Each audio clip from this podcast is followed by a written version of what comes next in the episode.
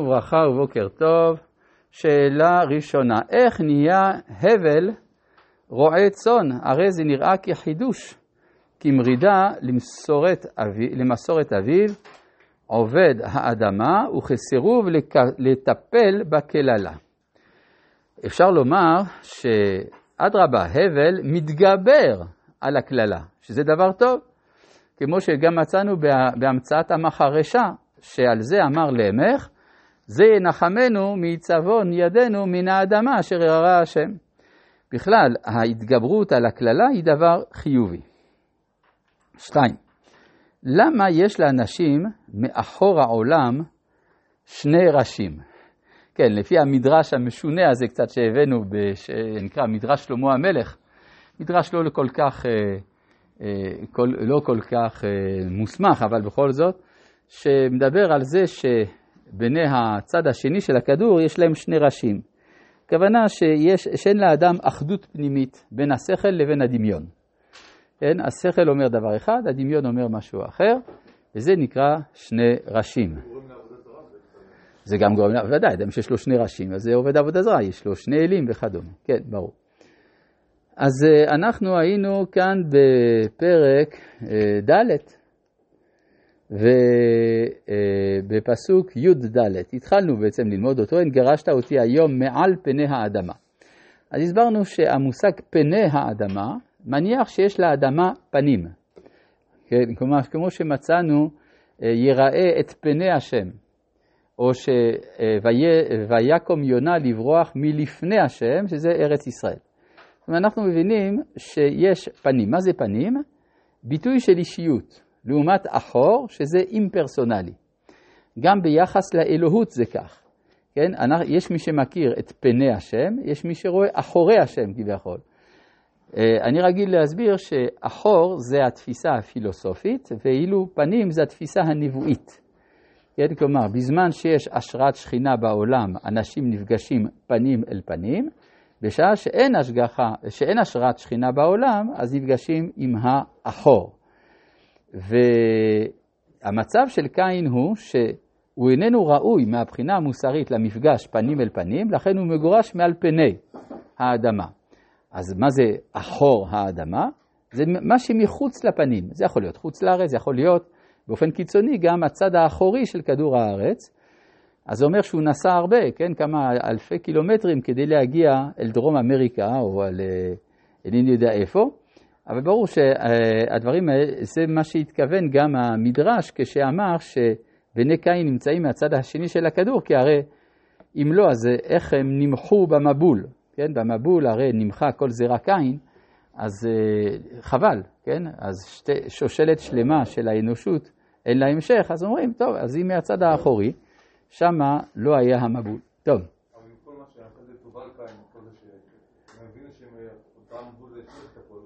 כן, אנחנו, אנחנו לא אמרנו שכל בני קין נמצאים מהצד השני של הכדור.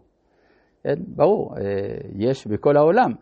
כן, גם שהדברים האלה הם בעיקר משל, כן, לא כל כך כיבשו אותו.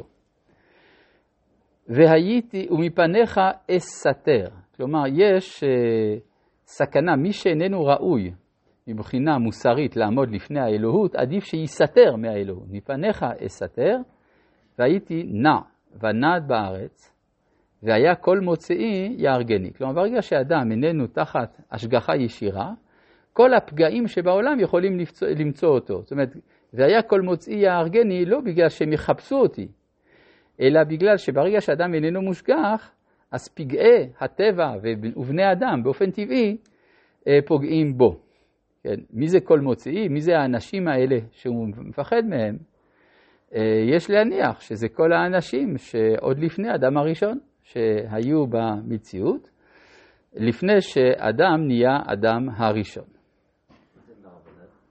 נע ונד, זה זז.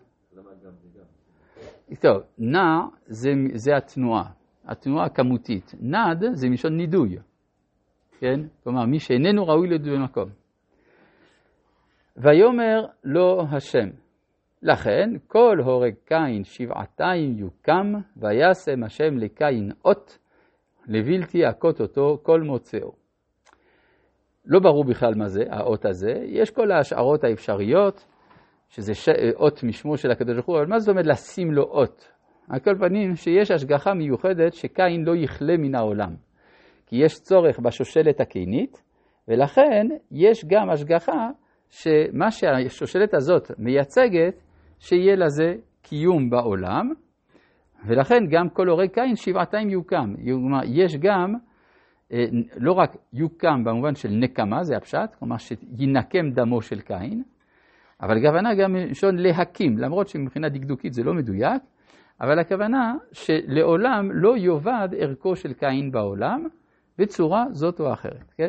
לפי חכמי הקבלה יש פה גלגולים, כן? שהרי בכל אדם יש שלושה מישורים, נשמה, רוח ונפש, ויוקם זה שלושת הגלגולים של נשמתו, רוחו ונפשו של קין, שנשמתו התגלגלה ביתרו, ורוחו בקורח, ונפשו במצרי שהרג משה, יוקם, ראשי תיבות, יתרו קורח מצרי.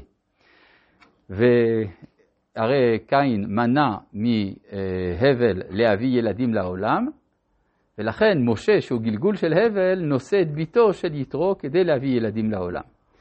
ודמי הבל נבלעו באדמה, קין ירד אל תוך האדמה, ו... כלומר, קורח ירד אל תוך האדמה, ומשה, שהוא גלגול של הבל, הרג את הנפש של המצרי, זאת אומרת שהוא מחזיר לו, אפשר לומר. כן, אז זה ה... זה הרמזים שיש כאן.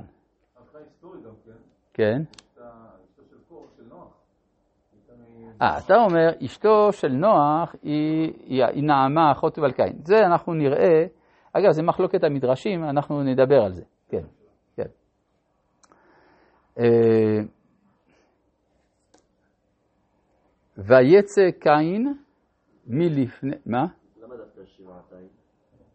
למה שבעתיים? המספר שבע במסורת השמית, זה תמיד המספר של, ה, אה, של השלימות. שבע זה שלם. זה שישה כיוונים, מעלה, מטה, ימין, שמאל, קדימה, אחורה, והנקודה האמצעית, המרכזית. אז שבעתיים הכוונה שזה יושלם, יושלם מבחינת הטבע, שבע, כן, הכוונה. אה, ויצא קין מלפני השם. וישב בארץ נוד קדמת עדן. אז יש פה דבר מאוד מעניין. קין אמר שהוא יהיה נע ונד, ופתאום הוא יושב. כן?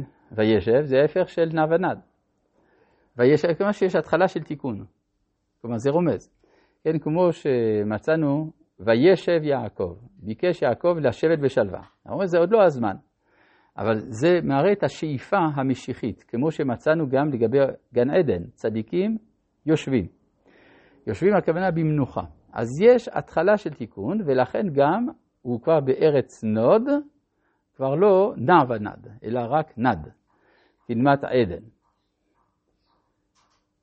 וידע קין את אשתו. מאיפה אשתו? לא כתוב, הכתוב גם לא טורח. הוא מניח שאנחנו יודעים, או שהייתה מסורת מי הייתה אשתו. חז"ל אומרים זאת אחותו, בת זוגו שנולדת עמו. מה זאת אומרת שבת זוגו נולדת עמו? הכוונה שהוא דומה לאדם הראשון, שגם כן בת זוגו הייתה מתוכו. זאת אומרת שמראשית אה, הכל, כל פעם שמייסדים אנושיות חדשה, וזה בעצם התפקיד גם של קין, אז אה, הזוג האידיאלי כבר קיים. אז זאת אומרת שיש לקין משימה. המשימה היא לבנות את האנושות מחדש. ותהר ותלד את חנוך. מה זה חנוך? מלשון לחנוך. להתחיל, התחלה חדשה, חנוכה, כן? הוא בונה מחדש. ויהי בונה עיר.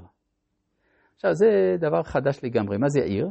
עיר זה לא טבע, זה לא השדה, אלא זה בנייה מחודשת של המרחב לפי מידתו של האדם.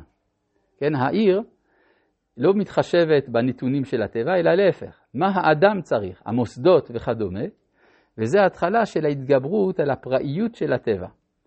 כן? זה המקום שבו יש אפשרות של תיקון. ויהי בונה עיר. ויקרא שם העיר. לתת שם לעיר זה גם דבר חדש שנצטרך להסביר מה משמעותו.